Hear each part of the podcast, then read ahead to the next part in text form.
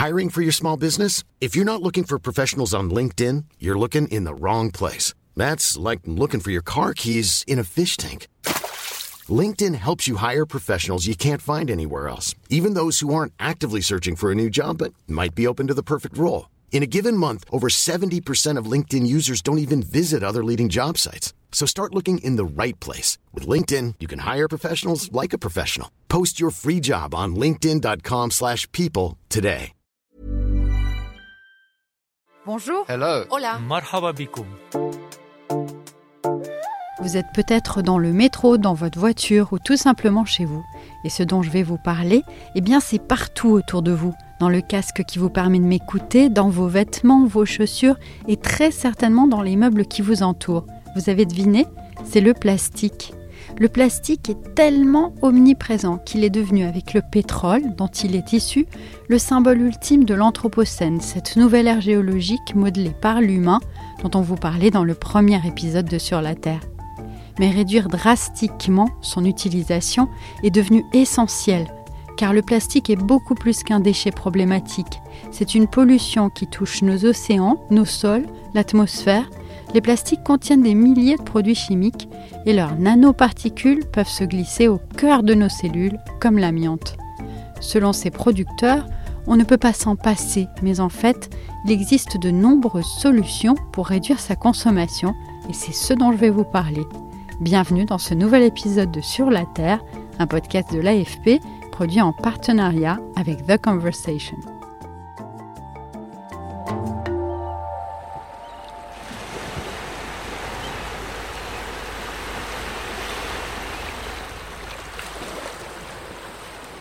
C'est les gens de la mer qui ont donné l'alerte en premier, navigateurs, plongeurs, pêcheurs. C'est eux qui ont vu émerger les premières grandes concentrations de déchets dans l'océan. Et c'est sans compter les animaux victimes du plastique avalé. Cela paraît déjà énorme, mais ce n'était qu'une partie du problème. Car la pollution plastique, c'est beaucoup plus que ça. Nathalie Gontard, directrice de recherche à l'INRAE, qui travaille sur les emballages et le plastique depuis plus de 30 ans, en a pris conscience dans sa chair, comme elle dit, un vendredi soir à Montpellier. Hum, j'étais abonnée à une revue sur l'emballage, justement. Et euh, voilà, j'avais été absente, euh, j'avais accumulé ces revues euh, devant la, grande baie vitrée de mon bureau. Et donc, je les passe les uns après les autres, et plus je descends à la pile, et plus, plus l'enveloppe en plastique autour de ces revues partait en poussière. Et hum, voilà, et puis j'ai commencé à me retrouver dans un espèce de nuage de, particules de plastique. Et puis tout d'un coup, je me suis retrouvée en insuffisance respiratoire euh, sévère. Je ne pouvais plus euh, respirer euh, du tout. C'était terrible, quoi. J'ai cru que j'allais mourir. Et c'est sans doute à ce moment-là qu'a démarré le combat de Nathalie Gontard pour sensibiliser au risque des micros et nanoplastiques pour tout le vivant. Et pourtant, c'était une fan au départ. Alors moi j'ai commencé à travailler sur les plastiques au départ pour leur côté absolument euh, fantastique, pour tous les services qu'ils pouvaient rendre. C'est-à-dire que ça nous a permis de vivre mieux, de produire plus, euh, moins cher, de voyager plus facilement, euh, de, de, faire tout un tas de choses. Je me suis plus intéressée à l'utilisation du plastique comme emballage alimentaire puisque ces plastiques permettaient de conserver les aliments. Mais le plastique a une grande faiblesse. Il n'est pas biodégradable, comme le bois, le coton, le verre ou même le fer. Il ne revient pas à la nature. Et donc c'est au travers des océans en fait que la prise de conscience a été faite, mais tout ça sans prendre du recul, c'est-à-dire sans se demander mais d'où vient cette pollution? Donc l'eau, certes, mais surtout la terre. En fait, maintenant, on sait que 3% des déchets plastiques sont en mer, 97% sur terre. Souvenez-vous, dans cette série de podcasts, nous avons exploré les limites planétaires à ne pas franchir pour permettre l'équilibre du système Terre. Il y en a 6 sur 9 qui sont dans le rouge. Et le plastique, eh bien, il est responsable du franchissement de la limite liée à la pollution chimique. Mais il aggrave aussi le franchissement de toutes les autres, la santé des océans, le changement climatique, la biodiversité, l'équilibre des sols. Mais c'est pas seulement ça, c'est que en plus ces plastiques sont capables de pénétrer dans nos organismes. Lorsque le plastique est sous forme de micro et de nanoplastiques, on ne peut plus s'en protéger parce qu'il est capable de passer nos barrières biologiques. Et donc ce qui se passe, c'est que du coup tous ces plastiques qui traversent nos barrières biologiques vont aller s'accumuler dans différents organes. Et qui dit accumulation de corps étrangers dit phénomène inflammatoire chronique et dit ensuite dégénérescence vers tout un tas de maladies métaboliques, euh, cancéreuses, etc. Le plastique est donc particulièrement dangereux pour la biodiversité et notre santé. Par ailleurs, le plastique est fabriqué à 98% à partir de pétrole et sa production est responsable de 3,5% des émissions de gaz à effet de serre mondiales. Ajoutez à ça la masse de déchets. Nous produisons chaque année près de 450 millions de tonnes de déchets. Et si on continue à ce rythme, cette masse, elle aura doublé en 2050. On, en a produit 10 milliards de tonnes depuis les années 50. 9 milliards se sont accumulés dans notre environnement. Et ces 9 milliards que nous avons d'ores et déjà accumulés sur Terre, eh bien, il faut les mettre au regard des 2 milliards de tonnes que représente la biomasse animale totale sur Terre. Ah. C'est-à-dire qu'on a déjà 4 à 5 fois plus de plastique sur Terre que de biomasse animale. Alors le mantra, c'est désormais les fameux 3 R. R comme réduire son utilisation, R comme réemployer, par exemple les bouteilles en verre, et R pour recycler. Dans le cas français, quelques mesures ont bien sûr déjà été prises. En principe, la vaisselle en plastique jetable est interdite dans la restauration rapide, par exemple, tout comme les sacs à usage unique en plastique.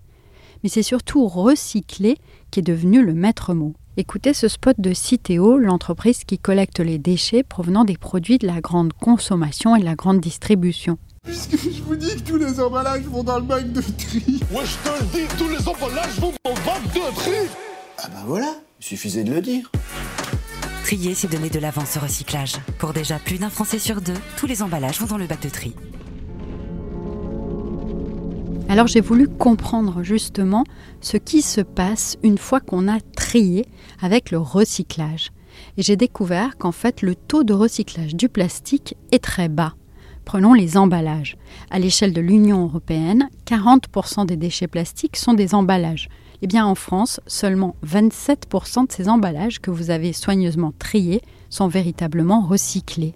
Le reste du temps, ces emballages servent à produire de l'énergie, ou alors ils sont tout simplement brûlés, ou encore exportés vers d'autres pays. Dernière option, ils finissent dans des décharges, appelées pudiquement centres de stockage. Il y en a 205 en France. Il y a moins de 9% du plastique dans le monde qui est recyclé. Et en fait, la bouteille est un des, un des, rares matériaux qui est, qui est, à peu près recyclé en plastique, mais le reste, euh, c'est très très peu recyclé. Et, et, ça part, pour la plupart des déchets, soit en incinération, donc beaucoup beaucoup de CO2 émis pour brûler des déchets, soit en décharge, et là c'est pas du CO2, c'est du méthane, mais dans les deux cas, c'est pas fantastique pour l'environnement. Donc il est important de développer des technologies qui permettent d'améliorer le recyclage. Emmanuel Ladan est le PDG de Carbios, une entreprise française innovante et spécialisée dans le recyclage.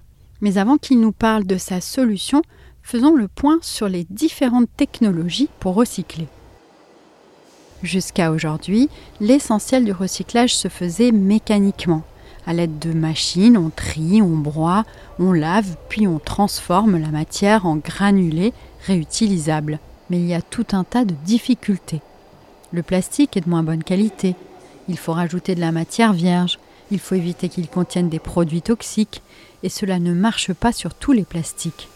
Alors depuis, on cherche d'autres voies. Carbios s'est fait remarquer en utilisant des micro-organismes, des enzymes, capables de dégrader le plastique très très vite. On a une enzyme qui fonctionne très très bien sur les polyesters ou ce qu'on appelle les PET. Du polyester, vous en avez dans beaucoup d'applications, dans les flacons de cosmétiques, dans les barquettes alimentaires, dans les bouteilles, le textile euh, habillement, mais vous en avez aussi dans les textiles industriels. C'est tout le travail de Carbios, c'est d'aller bien au-delà de la bouteille pour recycler les barquettes alimentaires, les déchets textiles. Cette enzyme permet des gains importants. On peut récupérer beaucoup plus de plastique, le débarrasser de ses impuretés sans trop de perte de qualité et en utilisant moins d'énergie. Et cette innovation, du coup, attire les investisseurs, L'Oréal ou encore Nestlé. Mais ce n'est pas une solution miracle. Dans le cas du procédé de Carbios, par exemple, il faut beaucoup d'eau. Et par exemple, pour une bouteille d'eau, eh bien, elle coûte 60% plus cher à produire. Ce sont des technologies qui méritent d'être soutenues. mais elles ne méritent pas d'être présentées dans les médias comme des technologies qui vont nous sauver de la pollution plastique parce que ce n'est pas le cas. Mais surtout, ce procédé ne concerne que le polyéthylène ou PET. Il reste plein d'autres plastiques qui ne sont tout simplement pas recyclables ou très difficilement dans l'électronique, l'électroménager, le bâtiment, et c'est sans compter les milliers d'additifs chimiques utilisés qui peuvent être transférés dans le cadre du processus de recyclage à d'autres produits et qui peuvent être donc mauvais pour la santé. Et puis Nathalie Gontard souligne que lorsque le recyclage sert à fabriquer de nouveaux produits, eh bien cela ne fait qu'aggraver la pollution. Je vous donne un exemple. Donc on repart de la bouteille en PET, bouteille en PET, elle est retransformée non pas en bouteille, mais en pullover par exemple. En pullover ou en chaise de jardin ou en matériaux de construction, enfin ce qu'on veut. On pourrait se dire, ben voilà, sauf que le pull en polyester, au premier lavage, il va relarguer des fibres. Sauf que la chaise de jardin, elle va continuer à se dégrader en micro en nanoplastique. Mais la plupart des experts que j'ai consultés m'ont dit la même chose. Beaucoup de secteurs ont intérêt à aborder le problème en se concentrant sur le recyclage et le traitement des déchets plutôt que sur une baisse de la consommation. Il y a l'industrie pétrolière, il y a les fabricants de boissons, de vêtements, de voitures, d'avions. Et puis, il y a l'emploi. En Europe, le secteur des plastiques emploie 1,5 million de personnes. Et au niveau mondial, 20 millions de personnes vivent de la collecte des déchets. Comme Roosevelt Olusegun Sovi, entrepreneur à Dakar, au Sénégal. Les déchets partout en Afrique, c'est un problème. Et petit à petit, les gens commencent par prendre conscience que les déchets, c'est de l'avenir. Les déchets, ça crée de l'emploi. Les déchets, c'est une opportunité.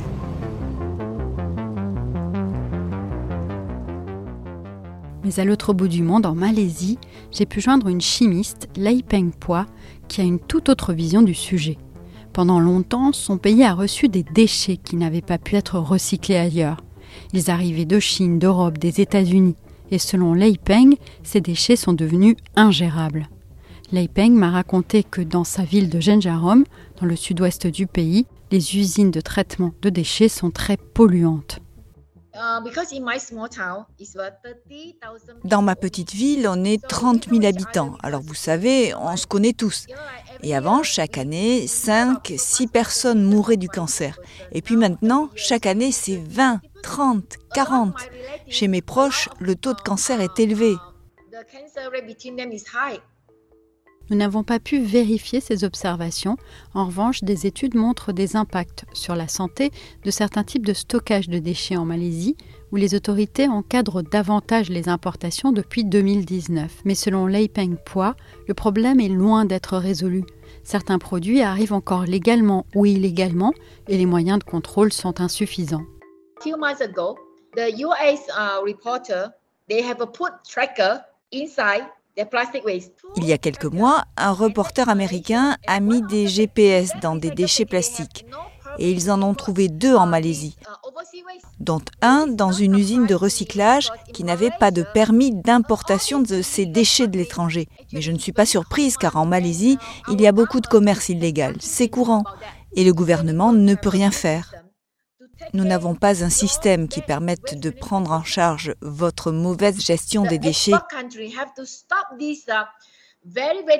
Les pays d'exportation, ils doivent arrêter cette très mauvaise pratique.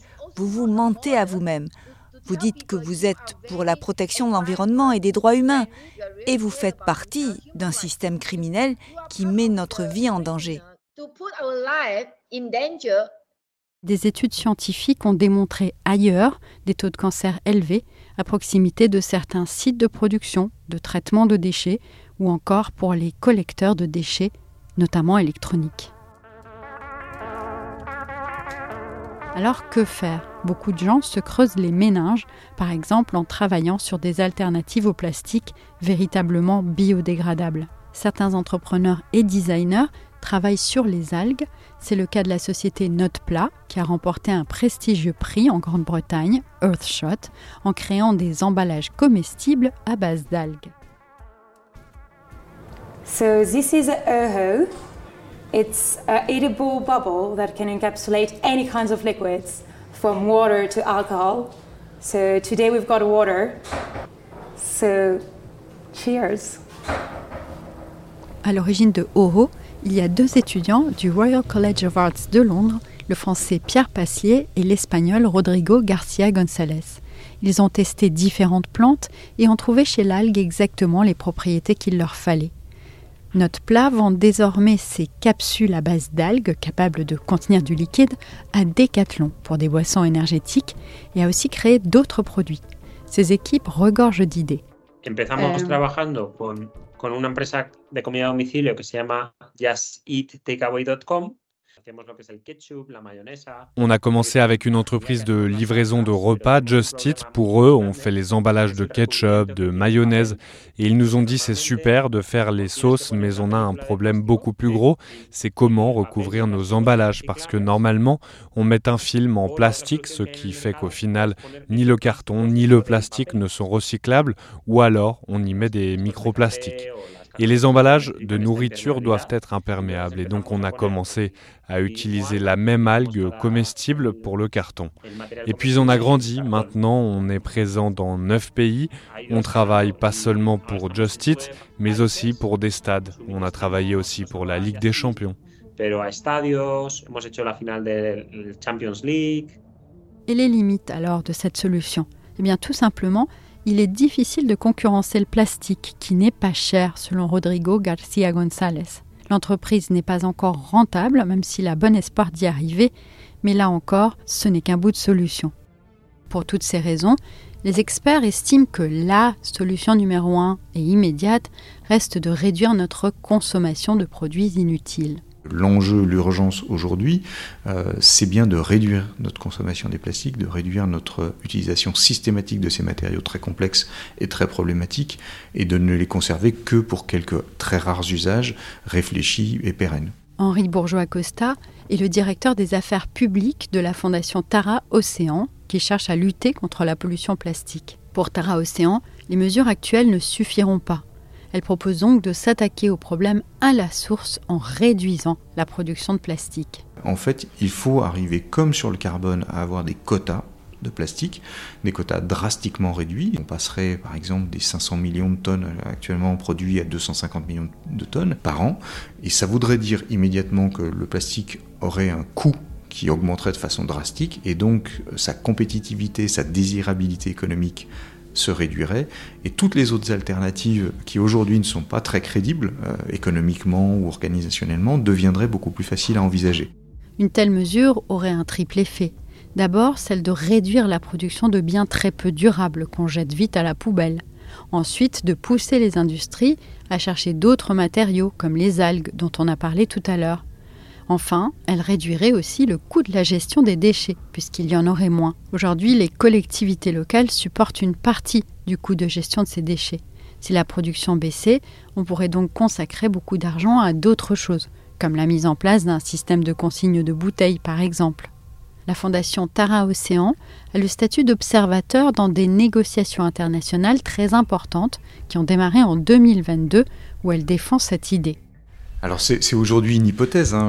c'est une des propositions que porte la Fondation Tara avec une coalition d'ONG et puis un certain nombre d'États qui suivent ce chemin-là. Le, seul moyen qu'on peut imaginer aujourd'hui, c'est de passer par un traité international, hein. ça, pourrait être l'outil euh, juridique euh, qui l'imposerait. Ce traité doit aboutir début 2025 et des scientifiques ont d'ailleurs créé un groupe pour être présents et contrer l'influence des lobbies pro-plastique. Un deuxième élément très important selon ces scientifiques et aussi pour Tara Océan, c'est que le traité permet également d'établir une liste restreinte des additifs autorisés pour les produits en plastique afin de limiter les risques toxiques.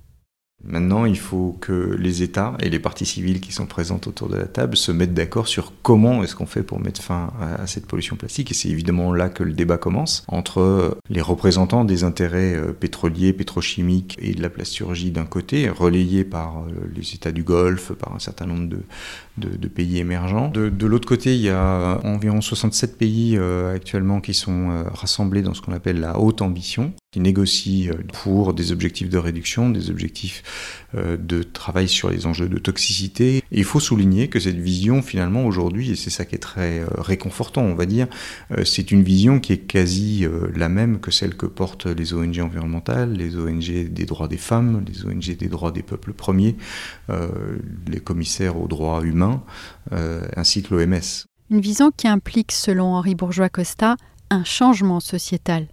En fait, aujourd'hui, on, on, voit bien, et on le sait, les scientifiques nous le disent en permanence, nous avons dépassé un certain nombre de limites planétaires.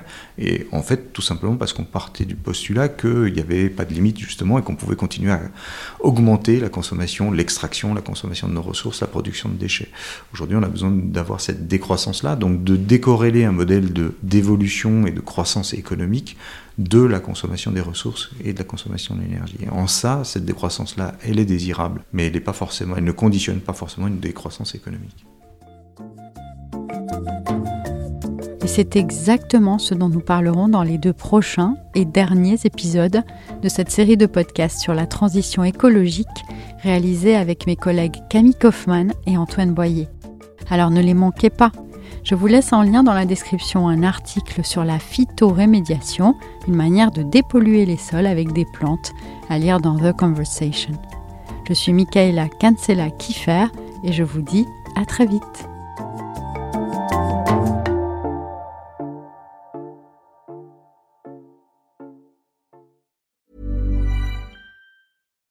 Deserves the best, and there's no better place to shop for Mother's Day than Whole Foods Market. They're your destination for unbeatable savings, from premium gifts to show-stopping flowers and irresistible desserts. Start by saving 33% with Prime on all body care and candles. Then get a 15-stem bunch of tulips for just $9.99 each with Prime. Round out Mom's menu with festive rosé, irresistible berry chantilly cake, and more special treats. Come celebrate Mother's Day at Whole Foods Market.